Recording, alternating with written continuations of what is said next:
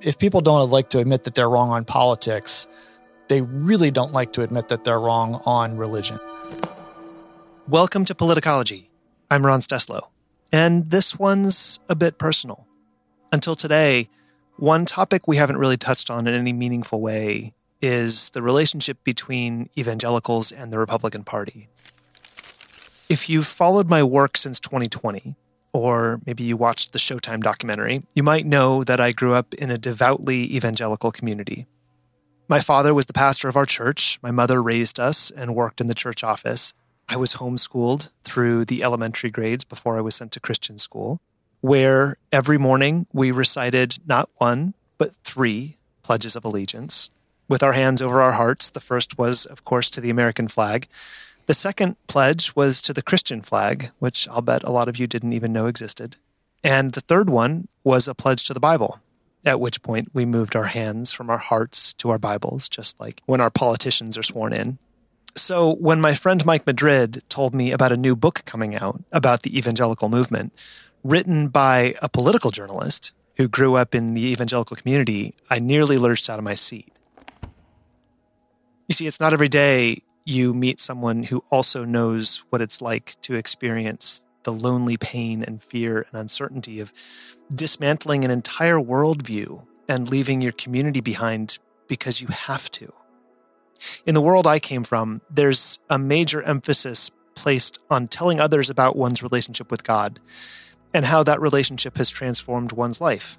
Oftentimes, there would be a special part of a church service set aside for this purpose, for people to come forward and do it publicly. We called it Offering Your Testimony. That's also the title of the book we're going to talk about today, which is such an honest and relatable account of what it was like to grow up in and leave an evangelical community that I was constantly connecting it to my own story. And I am grateful for the way it's made me feel seen and understood. So today I'm bringing you Jon Ward, and I hope it gives you some insight into the dominant thinking and motivations of evangelicals across the country and how those beliefs have shaped their relationship with politics. More than anything, though, I hope people on the inside and the outside of evangelical communities will be moved by how Jon's story illuminates a different way for faithfulness to inform and shape political engagement in the world. Jon Ward is the author of Testimony Inside the Evangelical Movement That Failed a Generation. It comes out on April 18th, but you can and absolutely should pre order it now. I highly recommend it. Just click on the link in our show notes. Jon is also the chief national correspondent for Yahoo News. He has covered American politics and culture for two decades, including a stint as a White House correspondent. He's covered two presidential campaigns, and he's also the host of a podcast called The Long Game. And now, Jon Ward.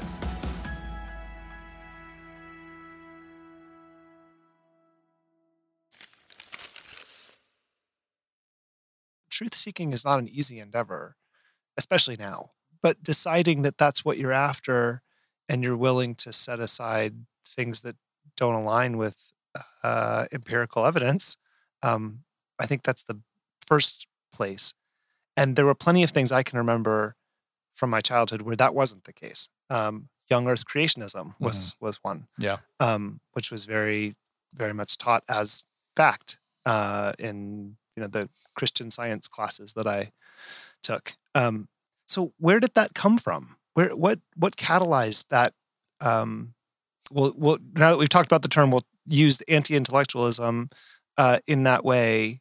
Where do you think that came from in the culture we're, we're talking about? Where did the anti-intellect? Yeah. I mean, historians trace it back to the beginning of evangelicalism in America uh, Frances Fitz, Fitzgerald's book. Um, I think it's just called Evangelicals. Mm, yeah, I um, have it um, on my bookshelf. Yeah, it's daunting. it is, and I've only read the first third massive. or half. it's massive. Yeah, uh, but the first third or half t- deal with this, you know, origin story in America at least. There, you know, evangelicalism um, goes beyond America, but um, yeah. and has some Scottish influence that I'm not as familiar with. But um, but in America, it was actually um, a function of class to some degree, to a large degree. Fitzgerald documents that you know a lot of early evangelicalism was um, sort of a, a, a revolt mm. against mm. um, uh, churches that were controlled by the upper class, um, the landowners, et cetera, et cetera. And so it was more people who were, um, you know, less educated, uh, on the frontier, riding the circuit, that sort of thing. And again, it's the quest for authentic uh, religious experience, a lot of emotion. Uh, you do have the two great awakenings that played roles in all this.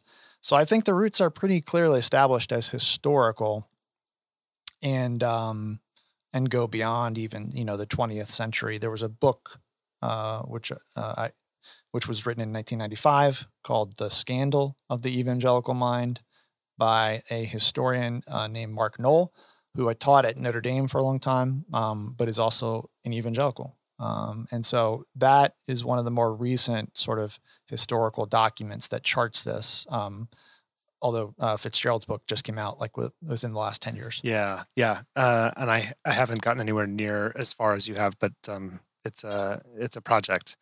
Um, but I, I want to talk about Palin in this, uh, in this respect. So you read about the shift that happened in 2008 um, and particularly Sarah Palin as the catalyst for this. You write, Governor Palin appealed to the most populist, anti intellectual, and nativist instincts on the right. She had little in the way of qualifications for the job of vice president, and even less for the presidency, but she could give a good speech. And you go on to write Palin's approach was to oversimplify everything and to lean hard into scapegoating the other side. So, why do you think this was so resonant among evangelical Christians? Well, she speaks their language. She's from a non denominational charismatic church in Alaska. Uh, that, that branch of Protestantism, uh, non denominational churches, is now the largest group of Protestant uh, Christians in As America. A, wow. As of a 2020 study, um, there are 21 million non denominational Christians. The next largest group uh, is 17 million Southern Baptists. Wow. So, um, she spoke their language. She was from sort of that corner of evangelicalism. And again, there's this dynamic when people who are not from this religious subculture overstep and uh, show scorn and contempt. Um, it elevates the stakes. It reinforces this sense of persecution, um, and it totally pushes people to double, triple, quadruple down and that dynamic has just been happening over and over since 2008. Yes. Before that, but mm-hmm. on on on on like hyperdrive. Since yeah, then. but many people have have marked that year and that speech, frankly, as the as a turning point. Um, uh, uh so uh, for McCain, it was just a pure political right, calculation. Yeah, totally. But um, but it played into a much larger set of, of factors. Yeah. Yeah, the the sense of persecution again. If you if you really want to understand this, go watch those two movies I I, I mentioned because uh, it is deep. It's like you know it's in my bones. I can still feel that from um, from that time. Um, uh, you write um, many conservative Christians already thought that expertise was bad and that insiders were inherently corrupt simply because they were insiders. And Palin encouraged that thinking. Have you seen that carried forward from 2008 to now? Uh, did you live through 2020? yeah. yeah. Um, it's funny. I wrote like a poem a year or two ago, uh, you know, where I can't remember what it was, but there was a relative who had sort of, um, I think they were criticizing fact checkers. And I kind of riffed off that and imagined other ways in which you could question expertise, one of which was uh, dentistry. and sure enough, the other day I read something that there is such a thing now as DIY dentistry. No. Yeah. No. Yeah. Yeah. So, yeah, I mean, we've seen it um, accelerate, you know, 10x since uh, since 2008. I do think again that that distrust of expertise and outsiders uh, has a lot to do with the insularity um, because if if people outside our camp are are kind of bad, then um, we can only trust people from inside the camp. That really has been a fundamental um, paradigm for a lot of evangelicals to differing degrees, um, but uh, to millions of of American Christians uh, for a long time. and then you just layer on top of that uh, the impact of the internet and the destruction of sort of an ordered epistemology, an ordered information environment, um, which goes, you know, way beyond any discussion of religion. Uh, Jonathan Rauch's book, The Constitution of Knowledge, is a really important look at that whole dynamic. Um, but that's how you get to where we are now. Though my, my brother in law, who's an actual dentist, is mortified by, by needing sure he's listening to this. Oh, at, at yeah. DIY dentistry, I did Yeah. not know that was a thing. yeah. Um, okay, so the, you start the third section of the book. The book is broken up into three sections. We should mention to people. Uh, the third one is um, uh, about writing and learning and thinking about having conversations about the phrase. Is how you open it about Black Lives Matter. Mm, right. Um, uh, can you talk about how those conversations impacted you and what did it teach you about engagement and defensiveness? Yeah. So this is 2013 or so. Uh, Michael Brown is killed in Ferguson, Missouri. Trayvon Martin was killed around that time. Um, I think before Michael Brown. Um, you have the the rise of the Black Lives Matter movement, and you know, so this is 10 years ago. Um, I'm 35. We have three kids by this time. I've been in journalism for about, you know, 11, 12 years. Um, and I, you know, I would have liked to have thought that I was uh, a little more ad- advanced on race, but I really had a, still very embedded um, conservative outlook on it. And um, this is how you know when you have sins of omission. um, when you're not uh, sympathetic or or can't even listen to, or, or maybe just your knee jerk reaction is one of defensiveness. So I noticed that in myself, and I started. But I I saw that people of color, black people in particular, were having a very different reaction to Michael Brown than I was.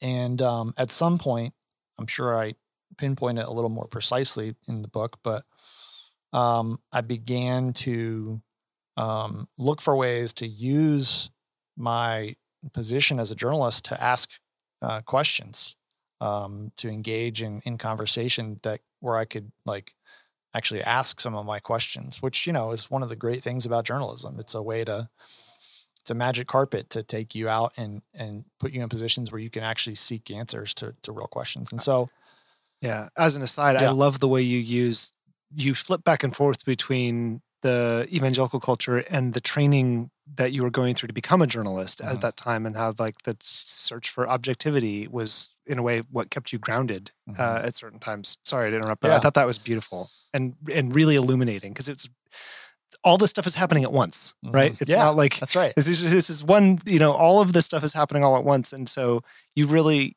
give a sense of what it was like to struggle with both of those things at the same time. Yeah. So- And the catechesis, to use Yeah. that term again, of, of Yeah. the journalism craft or, or profession is very different. And that's than than the one of the church. Um, and uh, you know, I, I I say I was saved from fundamentalism by journalism.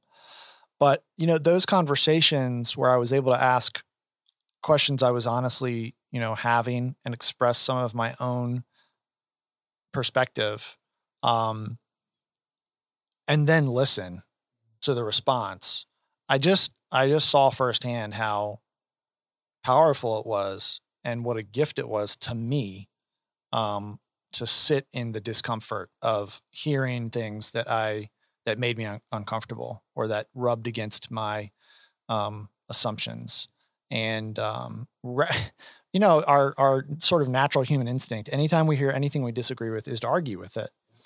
And um, if we can exercise the self control to listen, to sit, to not respond, um, and then think about what was said, um, you know, it's it, it's a real it's a real gift. It's a real like adventure, I would say.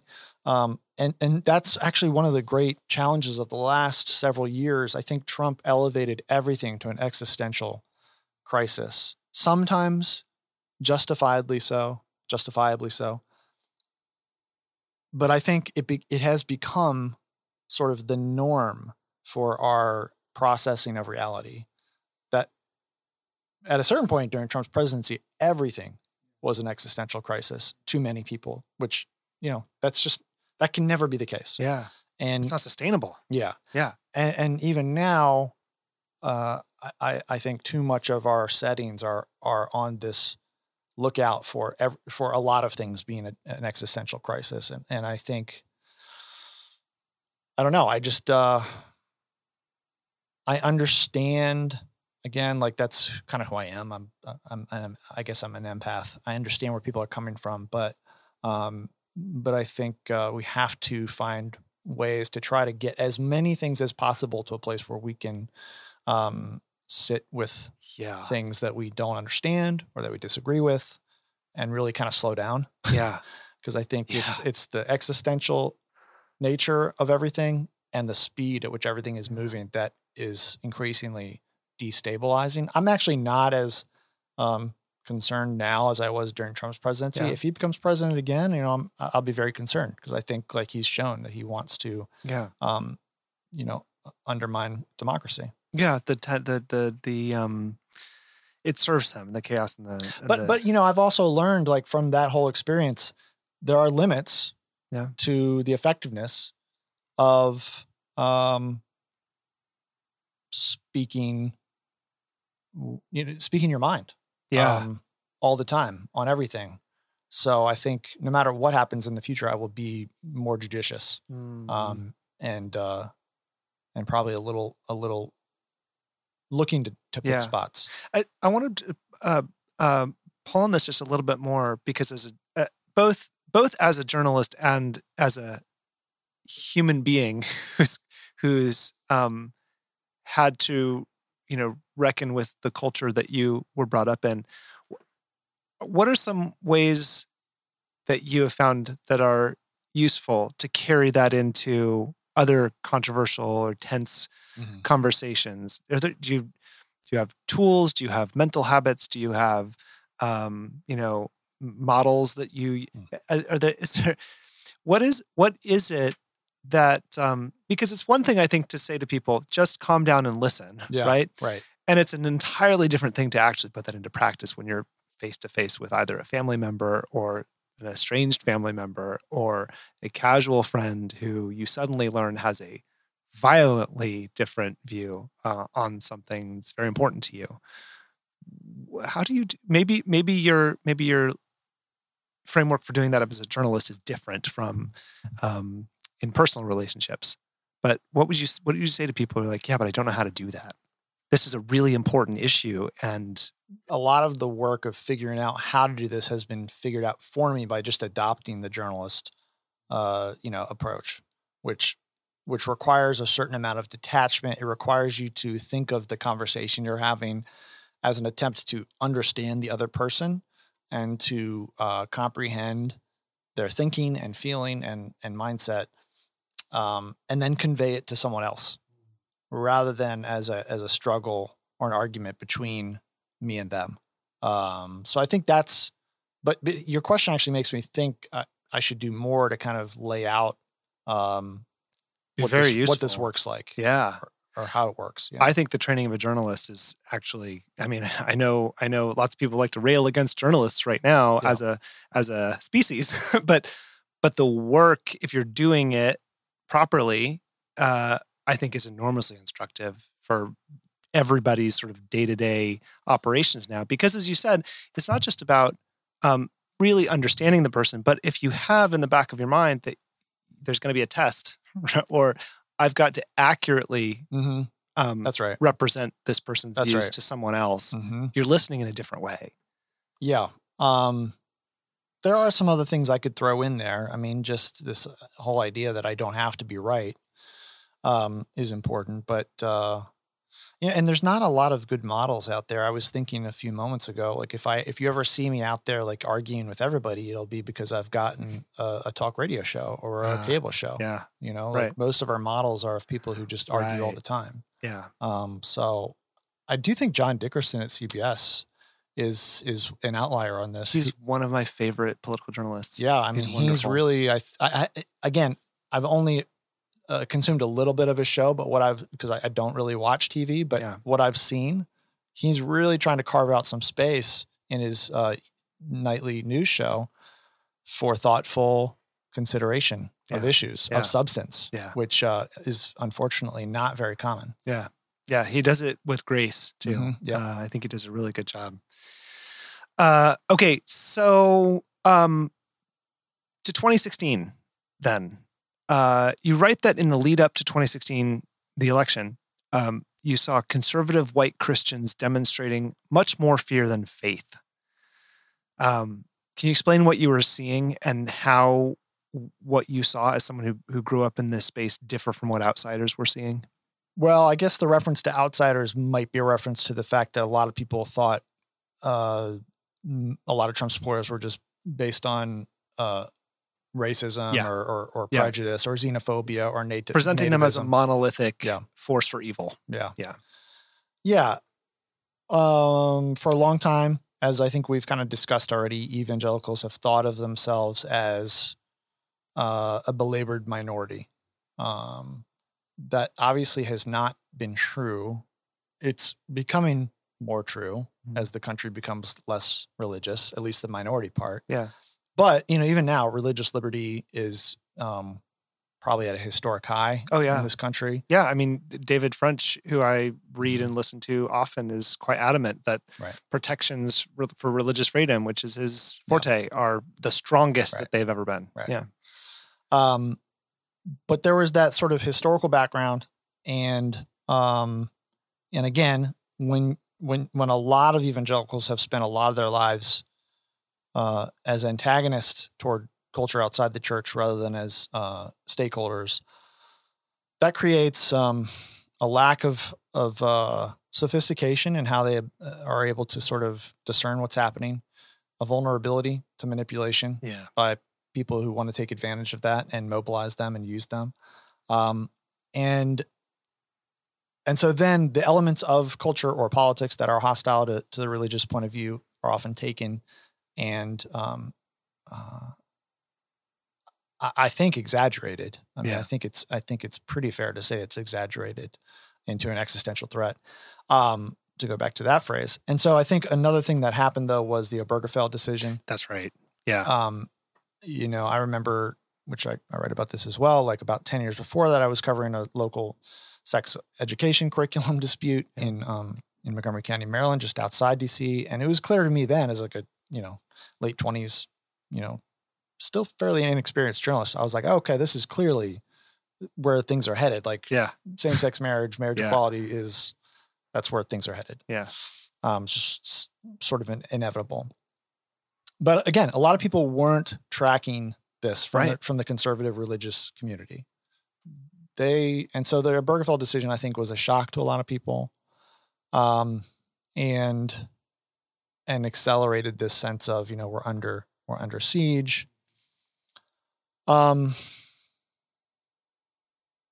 there's always though this narrative of you know the left is out to get us so all of that is wrapped up trump comes along and you know i think it's important to stress that there was a lot of evangelicals certainly pastors certainly evangelical elites and then certain percentage of yeah. of lay members who are not for him in the primary um That's right. and uh and wanted rubio or bush or hmm Cruz or um, Kasich. And uh, and I do think it's really important actually for people to grasp this. This is important. Yeah, Yeah. because this is gets to where we are right now in Yes. this cycle. Yes. Um, th- the the primary is so much more important than the general. Um, because once you get into a R versus D contest, people's tribal identity kicks in. It's much less about um, persuasion, choosing among different options. It just becomes put on the team jersey and you know get to war. And uh, and so there was a lot of movement in the 2016 primary, and and then what I would have liked to have seen um, would be evangelicals and and people of faith, um, conservative rel- religious conservatives in 2016. Once it did become, you know, Republican versus Democrat, I would have liked to have seen more of the the faith perspective and and the the religious identity um, kick in and, and drive decision making, um, and and religious principles drive you know the calculation. Some people would have still voted for Trump, I'm sure. Some people wouldn't, but by and large, that that went out the window. The political identity came in, and to the extent that religious identity was a part of the equation, it was really just Trump saying, "We got to protect Christianity. I'll protect you." Um, and that and abortion were the two sort of big factors for a lot of religious conservatives that led them to overlook everything else. Um, and uh, and so abortion's one part, but then this this this fear issue is the other part. My perspective was at the time, and still remains this way. Let's say all of the concerns about you know being imperiled are true. Um, does it justify uh, voting for somebody who um, has made clear that he disregards the Constitution and uh, disregards democracy, which again, those were the main issues to me. He was signaling to me that he did not take democracy seriously or the law. Um, and so, uh, when you when you are willing to go with somebody who has made clear he wants to trample on the law and on the constitutional order and on democracy, that is kind of. But he's saying, "I'll protect you." That is saying uh, that that is putting your own self preservation ahead of the common good. In my yeah, view. yeah uh, if you understand democracy as a word to mean the system by which our rights of assembly are guaranteed to us, uh, the you know there's an easy logical connection there to well this person is hostile to the very system that allows us to you know to to operate our our churches and our right it, from outside of the purview of the federal government. So yeah there's but he has said he will allow our our type to right. associate. Right which reminded me of uh, a conversation I relayed on the podcast in 2020 after uh, I had a conversation with an, uh, a very close family friend um, and a friend of my parents, right? And um, I remember saying in the middle of 2020 when I was home for a visit to this person, we were talking about Trump, and I was sort of baffled as to how someone with a very deep faith could stomach voting for this man. And it came down to abortion.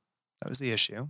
And I remember posing a question rhetorically, uh, uh, just as a way to sort of jog the conversation out of this crazy town that I thought we had gone into.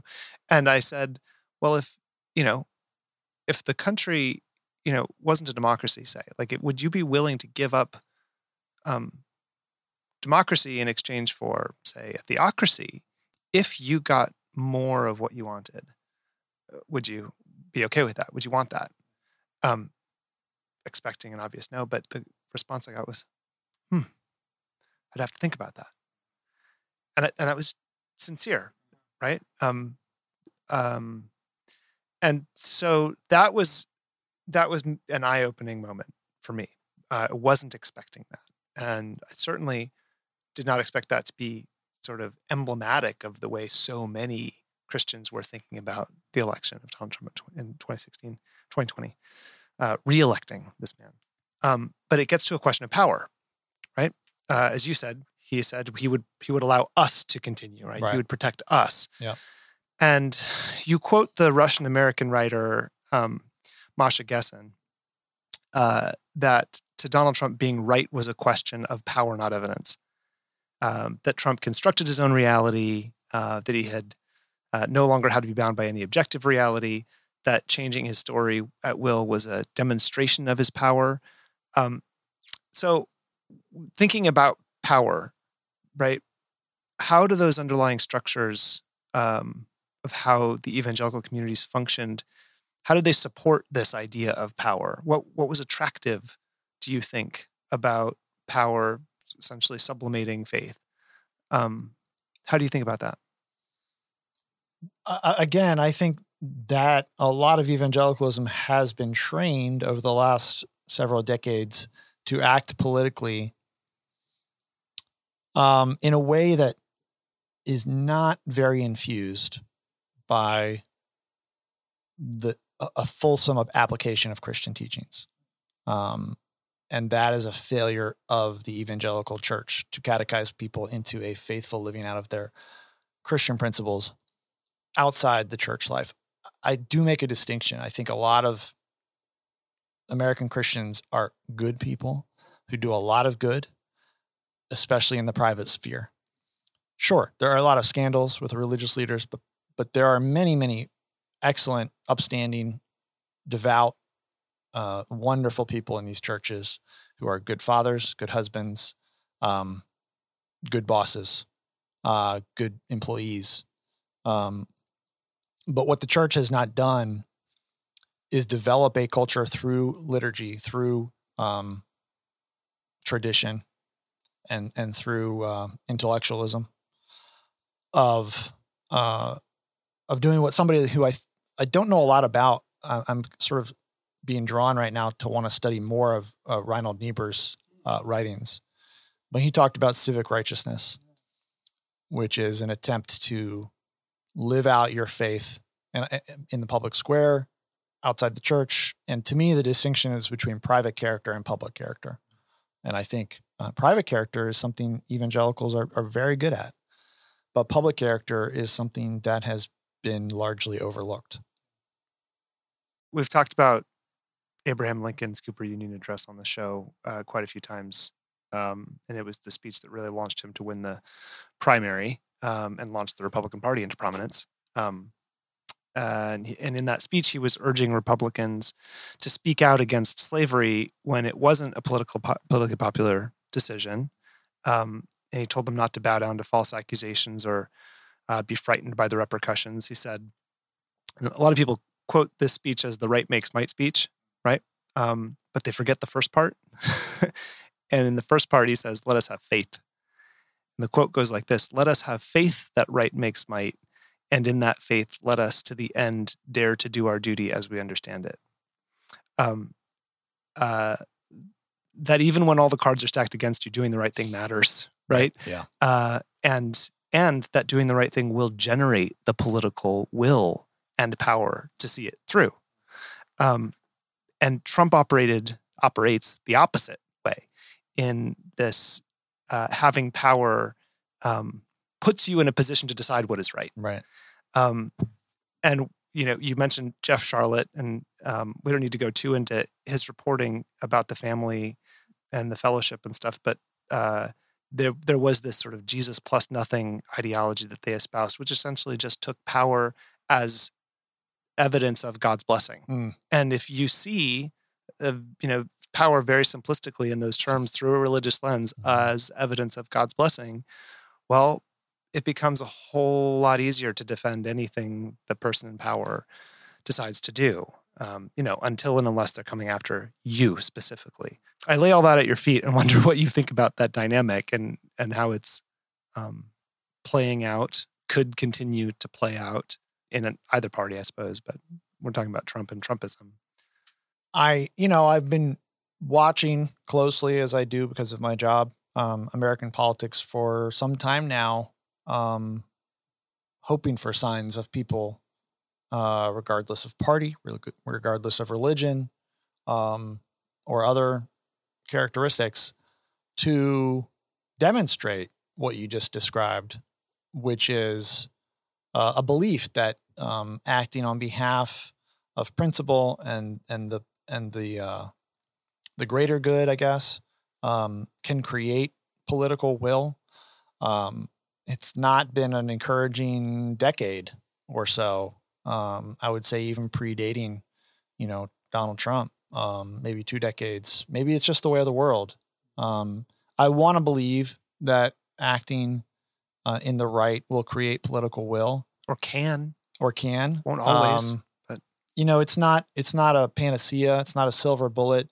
We definitely need much more of that we need people in in politics who are willing to uh, be a flash in the pan, I guess, yeah. because they may make a run, they they may make uh, a stand, and they may be defeated and go away. Um, but that could inspire the next round of people to come and do that. You know, I don't want to call it a kamikaze necessarily, yeah. but it's that sort of approach. Yeah. Like, you know, right and doing it, it, for the purpose of the thing and not for your for yourself yeah yeah and and that's what's tricky about politics yeah is there's always going to be some element of calculus yeah um, of if I compromise here, you know, it preserves me to fight another day to do this other bigger thing. Right. And um, I'm a big believer in compromise. I Yeah. really am. Yeah. Um, I, I think we have too much purism Yeah. or purity tests in our in our politics actually um but when it comes to a certain sort of this is why i think it's really important to think clearly about uh how to prioritize things Yeah. in terms of importance Yeah. and for me i'm actually pretty agnostic on most political issues Same. but Most until I know enough, and I Exactly. rarely know exactly enough. Exactly. Exactly but when it comes to preserving a free and fair uh, election and a system of democratic checks and balances and a constitutional order in which everyone can advocate for their interests through you know elections and courts uh, that is my red line Yeah. and you know that's what i told Hugh Hewitt it's like it, i don't like being in a position of taking a position Yeah. on a politician. But I don't know how you can look at Donald Trump and and and argue that he is not uh, proven Right. and to be an enemy of those things. Um, so you know, I think we we uh, we have to make that the the real priority here, um, and and uh, and it's it, and I do think leadership is important. Um, so Last question before we wrap. I just want to talk about reform a little bit. You wrote that after January 6th, uh, a small remnant of evangelicals uh, was going to need to call others to repentance within um, within that culture, within that subculture. That any change is going to need to start with a small spark. So the question is, um, what needs to happen for that to grow from a small spark to a flame? Um, what what need, what would have to be true in order for? Because I'm not optimistic. I'll be candid. sure But I- about what? about reforming evangelicalism, Yeah. um, uh, having s- spent plenty of time, uh, sort even even after leaving uh, it behind and sort of deciding what faith means for me now, um, Yeah. and and being encouraged by the um, the internal fights that seem to be happening um, in some religious communities, Mhm. mostly the Methodists, um, Mhm. I think. Um, uh, but overall, I'm not optimistic, and and yet I wonder what would have to be true for for true reform to happen, for that spark to become a flame, for what conditions need to present themselves um, in order for there to be, or maybe it has to get worse before it gets better, and that might be um, the truth. But I, I, I'm thinking now in terms of the people listening to us right now, Mhm. uh, who very likely are not anywhere near Yeah. this community, Yeah, okay. but see the damage that it's inflicting on our politics. That's a helpful clarifier. Yeah, and Yeah. so what I, what I, what I'm really am getting at is, um, is there anything constructive that people outside this community can do or say Right. uh, without making the problem worse by activating that persecution Right. instinct. Right. You see what I mean? Yep. Um, Hundred percent. and and if there isn't okay, if there is, what does it look like? And how can people who aren't of this faith engage with people uh, who we're talking about? Uh, I don't think I've mentioned this yet. I Okay. wrote recently about a podcast series that was about nine episodes Okay. by a scholar of religion out of a Baltimore think tank um, named Matthew Taylor. And the title of the podcast series is Charismatic Revival Fury. It is a look at the uh, the part of evangelicalism that was the backbone of Christian Trumpism, which there were a lot of leaders who uh, activated and mobilized their followers and supporters to be part of to support the uh, effort to overturn the election and even to be at the Capitol on January 6th. And this, I would encourage people to go listen to that uh, series and to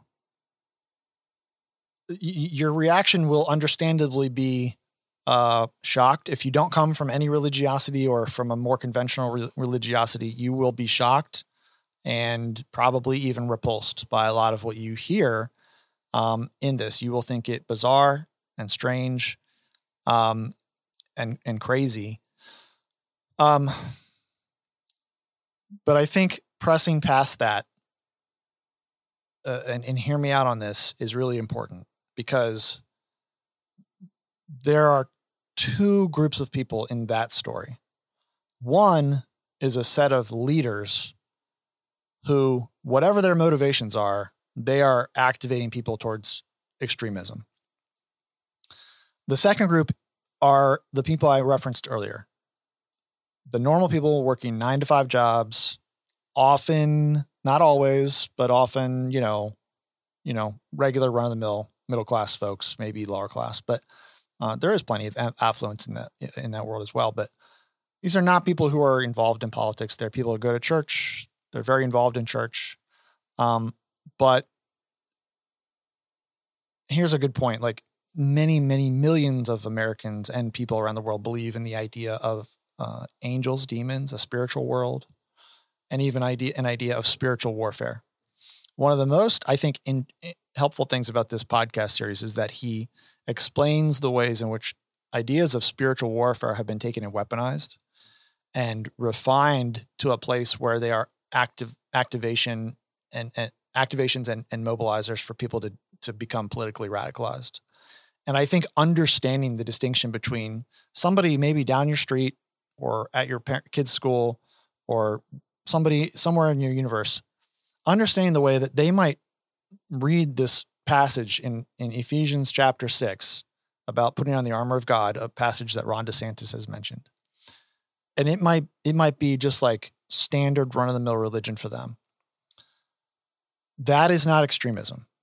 That is just like what millions of people believe in.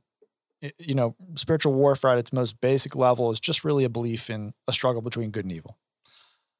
And I think understanding the distinction between that and the radicalized version that this organiz- that this movement, the New Apostolic Reformation, is perpetuating, is one of the most important things that non-religious people can do is understand the nuance and the distinction. Because if if people who are just going to church and believing in Ephesians six, you know, feel like everybody who's not like them thinks they're crazy just for believing in that, then that really gives them no alternative but to go to the people who are going to radicalize them.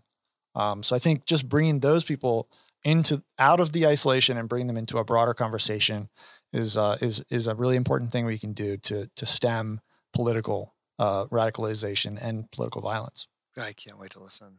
This sounds so good. No, it's he does it. Matthew does a masterful job. It's wow. so well done. Okay. Yeah. All right. Adding to my playlist. Um, Jon Ward, thank you so much for being here. Yeah. Um, is there anything we didn't get to that you'd like to touch on? In a minute, we'll maybe flip over to Politicology Plus and talk for a few minutes about the 2024 primary. But um, but before we do that, yeah. is there anything else you want to? Uh, just with? a just a tribute to my parents. There, you know, there's a lot in the book about the conflict within our family, um, which will probably be relevant for a lot of people um, over you know politics the last few years. But uh, my dad and my dad and mom uh, and I are still in relationship through all that. My dad read the book, um, really had a lot of complaints about it, uh, but we talked through it and uh, it actually helped our relationship a lot. So I think that that's something that I want to tell people. Again, it goes back yeah. to having those face to face conversations. Yeah. Yeah. Excellent. Okay. Um, and in the meantime, people can find you at jonwardwrites.org. Yes. J O N, no H. J O N, wardwrites.org. Um, and they can find all the other things that you're up to, including reporting for Yahoo News and the Pence interview, yep. uh, which I just saw on Twitter this morning. Um, okay, cool. I'd love to have you back anytime. Thanks, Ron. Thank you to everyone at home and on the go for listening. Podcasts tend to grow based on word of mouth. So if you want to help more people discover politicology, you can share this episode or one of your favorites with your friend group, your family, or your colleagues. If you have questions about anything we've talked about, you can reach us, as always, at podcast at politicology.com. And even when we can't respond, we do read everything you send us, whether it's an episode idea, a guest recommendation, or a simple note about how the show has impacted you. And we'd love to hear from you. I'm Ron Steslow. I'll see you in the next episode.